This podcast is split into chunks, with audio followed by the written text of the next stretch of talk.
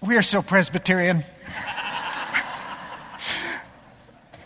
I was looking around as they were singing this song, and I saw you guys with your hands. You were this, this, this, this, this, this, this. That's about as wild as you all get sometimes. I mean, if this in other churches, you would have been dancing around in the aisles singing, "I got the testimony," and we're doing. But that, that for you, that was pretty darn enthusiastic. So I'm, I'm glad that you joined in on on declaring you have a testimony too. Happy New Year, Chapel Hill. Happy New Year. Cindy and I got away with our family down to Salt Lake for a while. We we managed to sneak back last week to hear Pastor Larry preach one, just a powerful uh, message to conclude our series on prayer. We love, we don't want to be anywhere else when it comes to Sunday or Sunday worship, so it was good to be back with you. I want to begin my message with um, sharing with you a, a, a, really a great piece of news. Would you like some good news? Of course, the whole gospel is good news. That's what it is. But we're going to start the good news with some good news. Okay. So some good news, family news. Yesterday, Ellis White completed the last of his ordination exams in preparation for being a pastor of the Evangelical Presbyterian Church.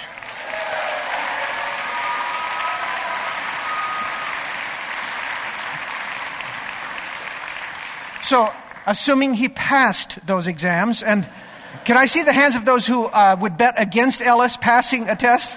Yeah, that's what I thought. Assuming he passed three weeks from now, he will be examined on the floor of our presbytery to see if he pastors muster there.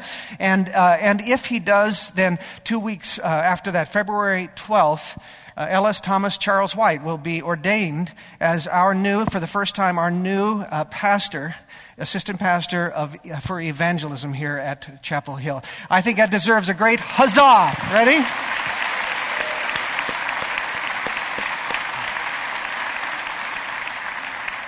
And this is a monumental accomplishment because not only has he completed his seminary work and his exams, he's been working all, the whole time in the life of this church, and you all have been touched by that ministry. We, I know, feel so blessed uh, to have them join our pastoral team. Uh, this has been a wonderful and long journey that's gone faster than we could imagine. And really, the, the, we, we need not only to laud Ellis for this, we need to laud his wife, Rachel, who, without whom he could not have made this, it would not have been possible.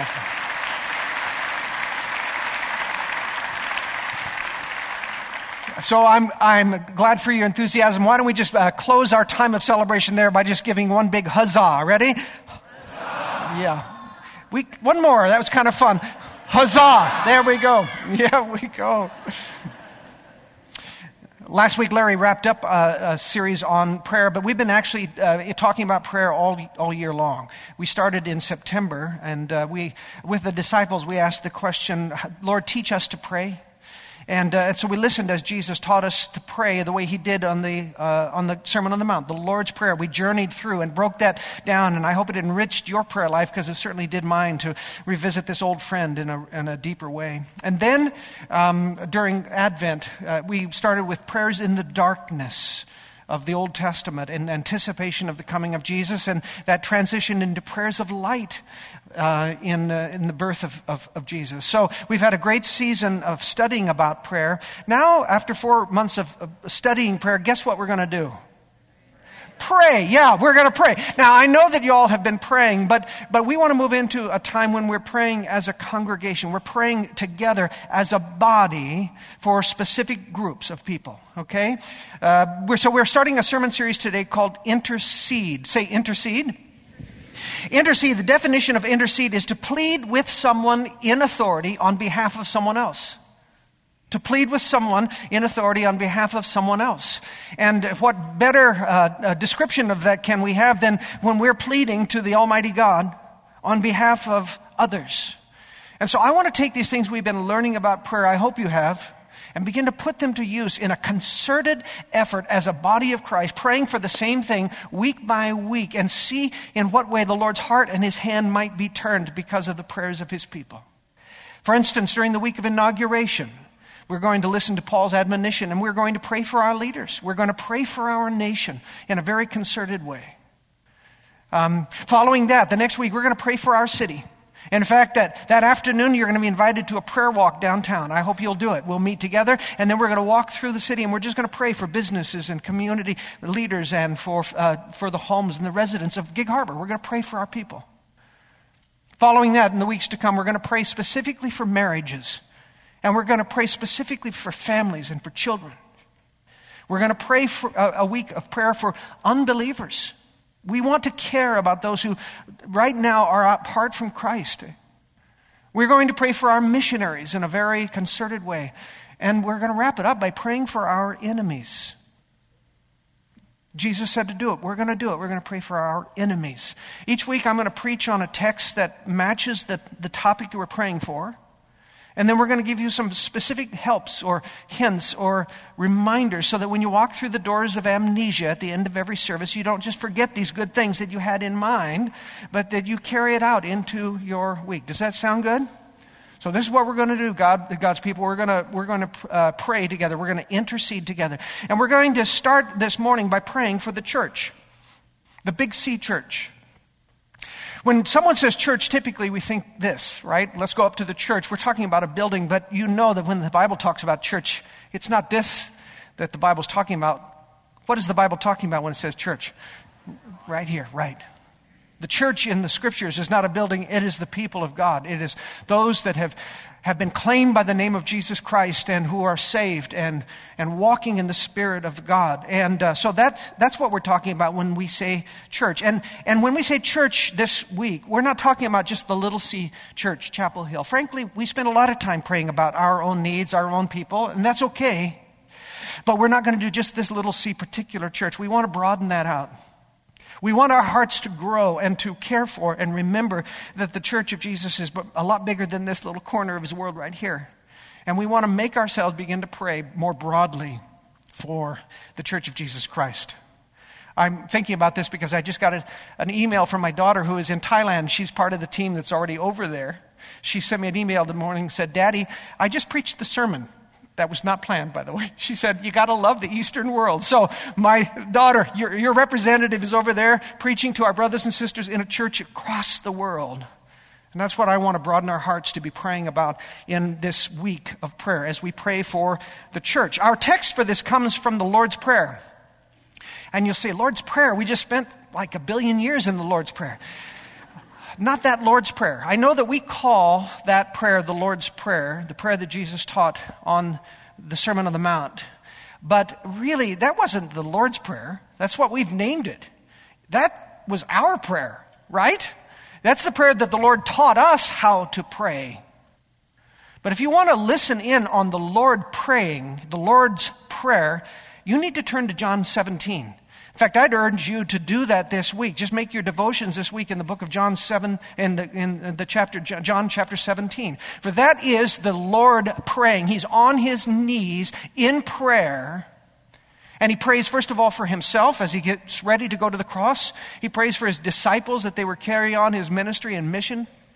And by the way, he prays for us too as we will see in our reading from today. So that's the prayer. It's also called his high priestly prayer. But if you want to see the heart of Jesus for his church, the way that Jesus prays for his church, then that is the place that we need to uh, turn.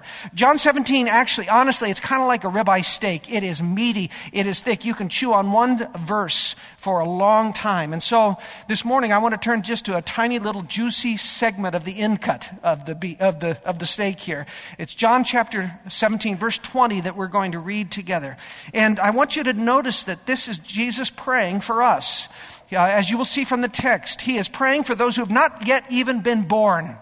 Not yet even believed, but will one day believe because of the work of the disciples, because of their word. So can you imagine this 2,000 years ago? Jesus was on his knees praying for a community of believers in him in Gig Harbor. Now, I want us to listen to what it is that Jesus prays for, for us and for his broader church. There is one thing that he prays, and if you listen carefully, you'll find that it appears three times in the text, all right? So I'm going to call you out on it. This is a test day.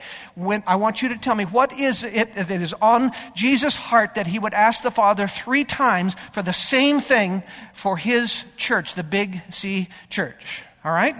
So he has just um, prayed for his disciples.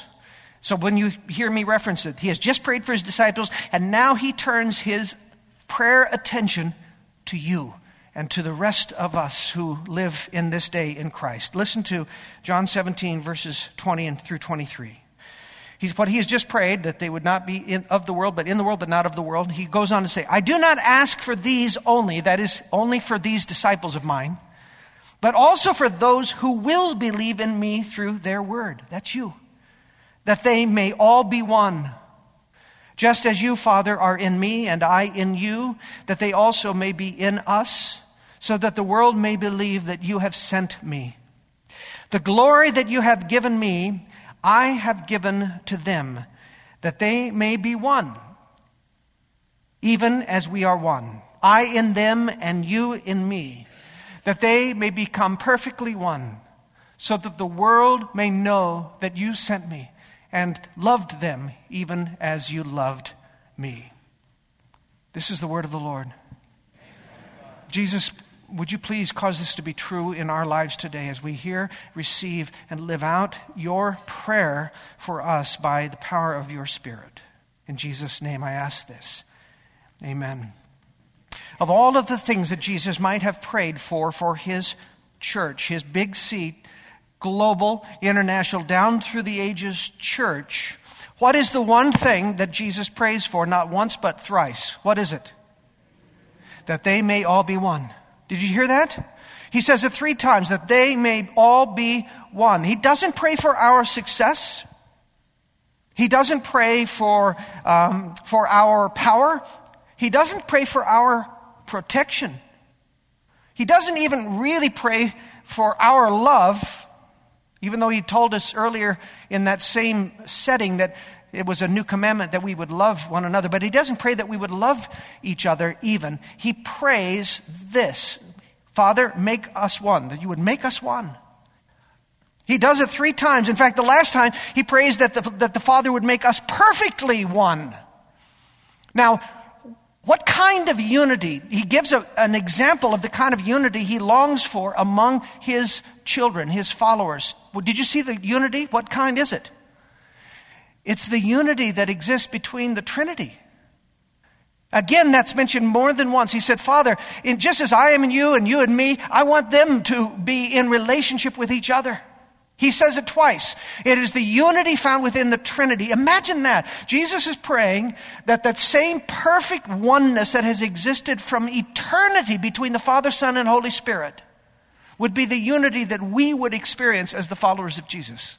That's what he longs for, that kind of connection with us. And then he goes on to say the reason for this prayer, it's just not that we'd feel good about one another. It's not that we'd sing kumbaya and, and sing lovely songs together. What is the reason for the unity Jesus prays? Did you see it? It's so that the world might believe. Did you see that? It's, and again, he mentions it twice. I want them to be one so that the world might believe that you have sent me. The reason for our unity is not just unity itself, although unity is certainly a good thing. The purpose of the unity, the end of the unity is that the world will look to the church of Jesus, see the remarkable way that they are one, and they will be drawn to believe in Jesus. So that is the simple formula for the prayer that Jesus offers up for us. Of all the things he might have prayed, this is what he prays, and he prays it again and again and again that they will be one like the Trinity as a witness to the world.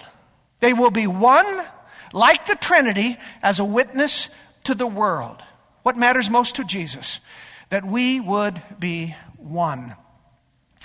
Here's a tough question for some of you to revisit in your past. How many of you have ever lived through a church split or a nasty church fight? Raise your hands, keep them up. Look around. If you haven't gone through this, look to the brothers and sisters who have. There are few things that are more painful than watching God's people chew up one another. Isn't that true? If you've been through it, there's just n- nothing more painful to watch. I-, I confess this last week has been painful for me because I have been involved in, in caring for not one but two different churches that are in terrible division. The, there's a handful that have ousted their pastor. They're, the rest of the church is angry about it. They're in complete, painful uh, disunity. And there are others who simply have thrown up their hands and said, I've had it. I've had it. I'm so angry. I'm so mad. I, I want nothing more. And so they've walked away. Maybe walked away entirely from the church. It often happens When we see the church at its worst, people just walk away. It has been said that the church is the only army that shoots its wounded. Unbelievers watch us fighting with each other and it just disgusts them. Why would they want to follow the one that we call the Prince of Peace when the followers of the Prince of Peace brutalize each other in that way? If you've been through a church split, a church fight, you know what I'm talking about. If you have not, thank God. And if you have not, you have no idea how blessed you are to be a, part of a congregation that is united, where the elders are, are of one mind, where we really act as if we love and care for each other. I call this a sweetheart church. I know what I'm talking about. Because I've seen churches that are anything but sweethearts. And this is such a treasure to be preserved and to be appreciated and to be just soaked up and to be stewarded well so that it is handed on from generation to generation. We are a, an answer to the prayer of Jesus that day. When he said, Well, Lord, make them one. Chapel Hill is existing in a way that honors the prayers of Christ, and we thank God for that. But when Jesus prayed that, he wasn't just praying for one little church. He wasn't just praying for Chapel Hill. Jesus prayed that, that all may be one. All of my people, all of those who call themselves by name, all of them would be one. So, my question would be how are we doing at that? When the world looks at the big C Christian church, is it so astounded by our unity that it just can't help but abandon whatever faith they are a part of and follow the Christ of that church? This next October 31st will be an historic day. And it's not because it's Halloween. What happened 500 years ago on October 31st?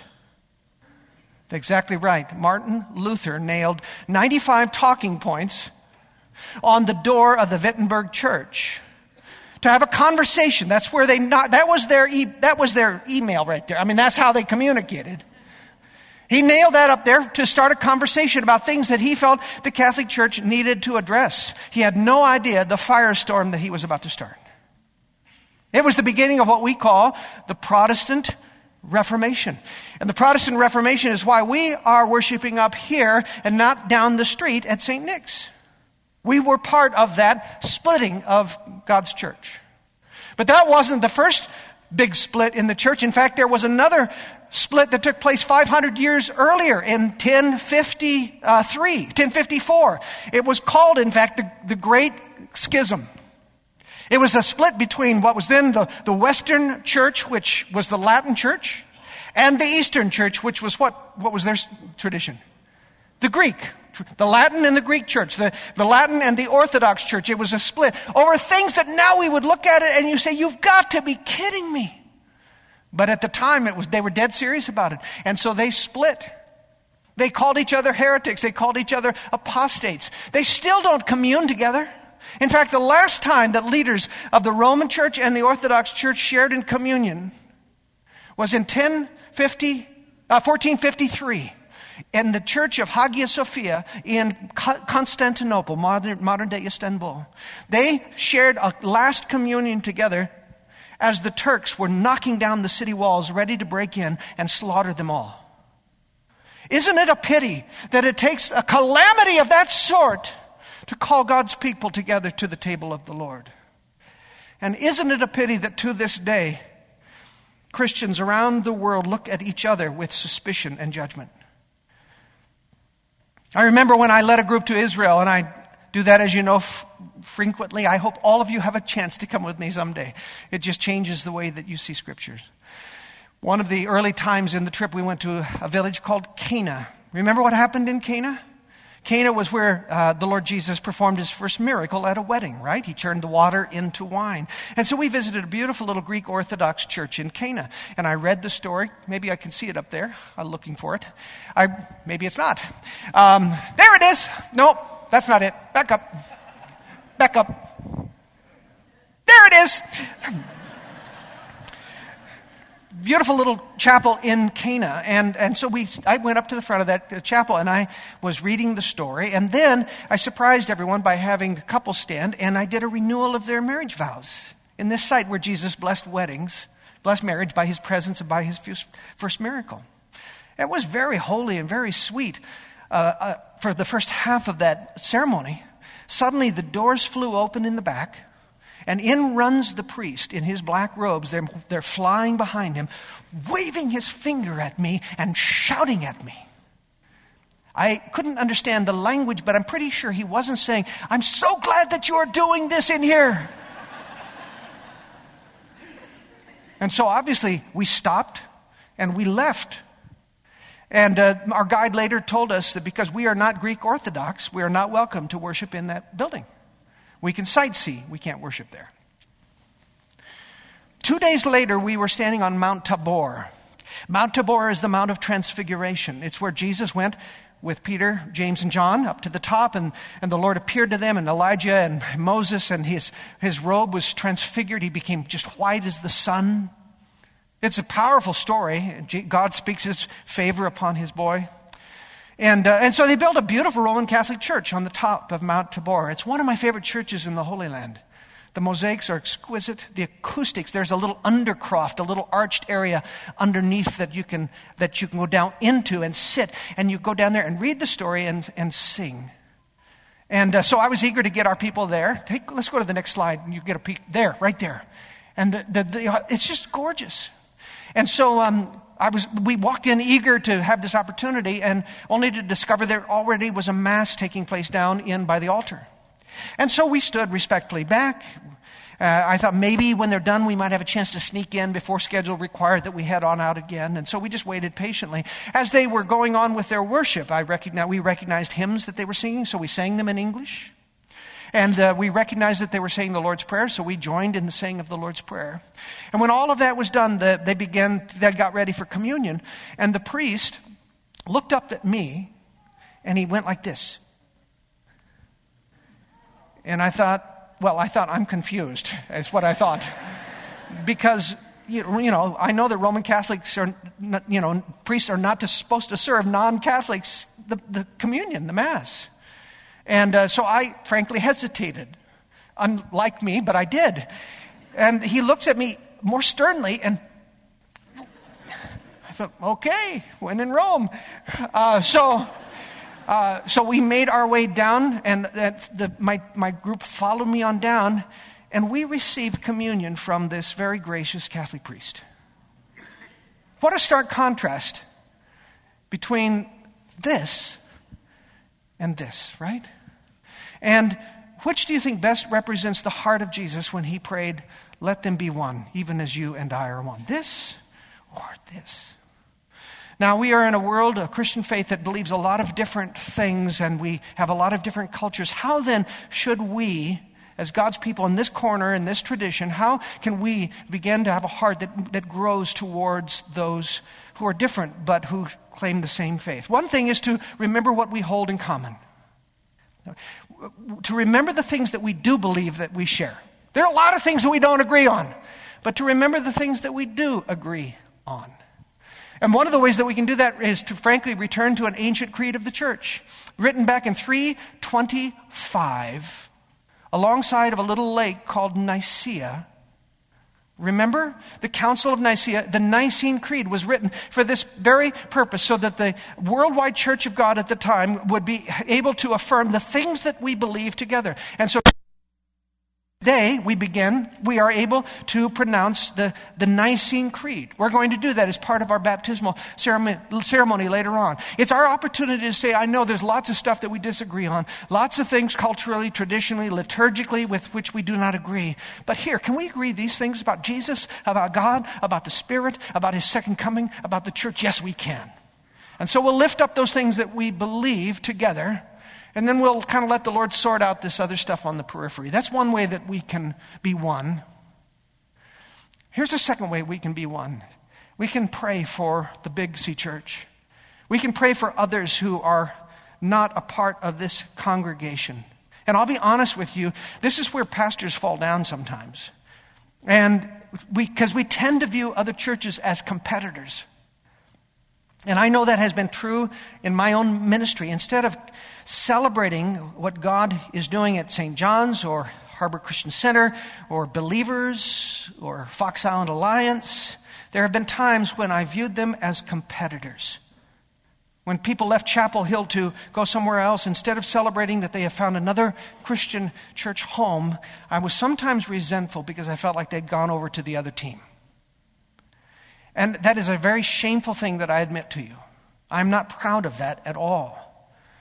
But I'm telling you the truth about how possessive and jealous and defensive pastors can get, and I'm one, I'm one of those.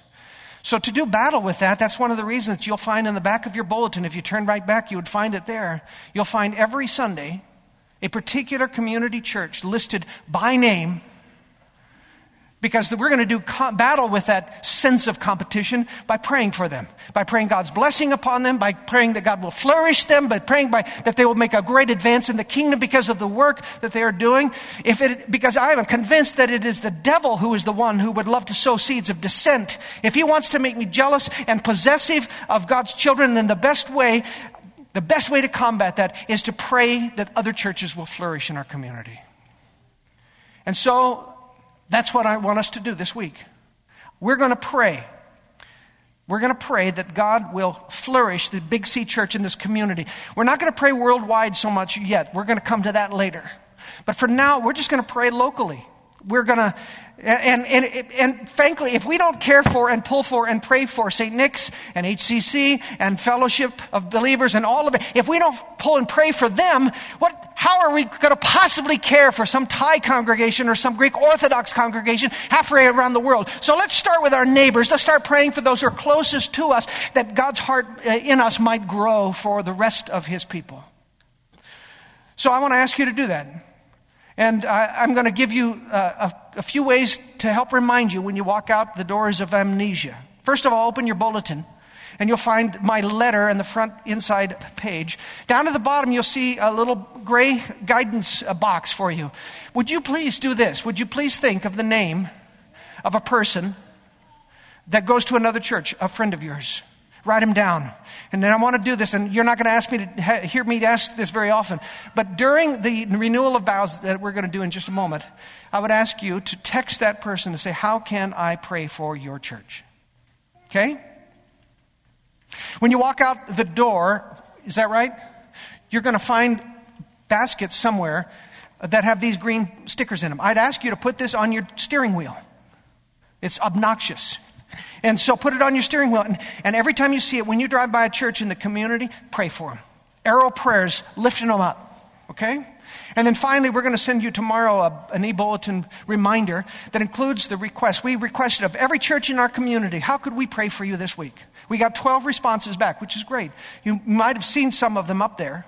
And uh, we're going to send those out to you, and I invite you to pray by name specifically for the, the pastors and the churches of this community. What will happen if the people of Chapel Hill say, We're going to join our hearts to our brothers and sisters around this community? We're going to pray that God will flourish every one of these churches that the kingdom of God might be advanced. That's what we're going to do. We're going to pray in unity, the unity that is ours when we are baptized into the name of the Father and the Son and the Holy Spirit. We're going to pray and claim that unity for the rest of our brothers and sisters in this community and see what God will do. Does that sound good to you? Does that sound good to you? Will you do it? Nod your head vigorously. Yeah, you will do it. All right. We're going to move on into a time of baptism, and uh, I'm going to pray as we do. Father, thank you for being with us in this word. Thank you for your call to unity. Forgive us when we get selfish or protective or defensive of our own turf. God, forgive me for that. Give me a heart that is bigger and that trusts you and that shares. And uh, Lord, we pray that because we pull for each other and love each other, care for each other, the world in this community would be amazed and would be drawn to the Jesus who does such things in his people. We pray that in Christ's name. Amen.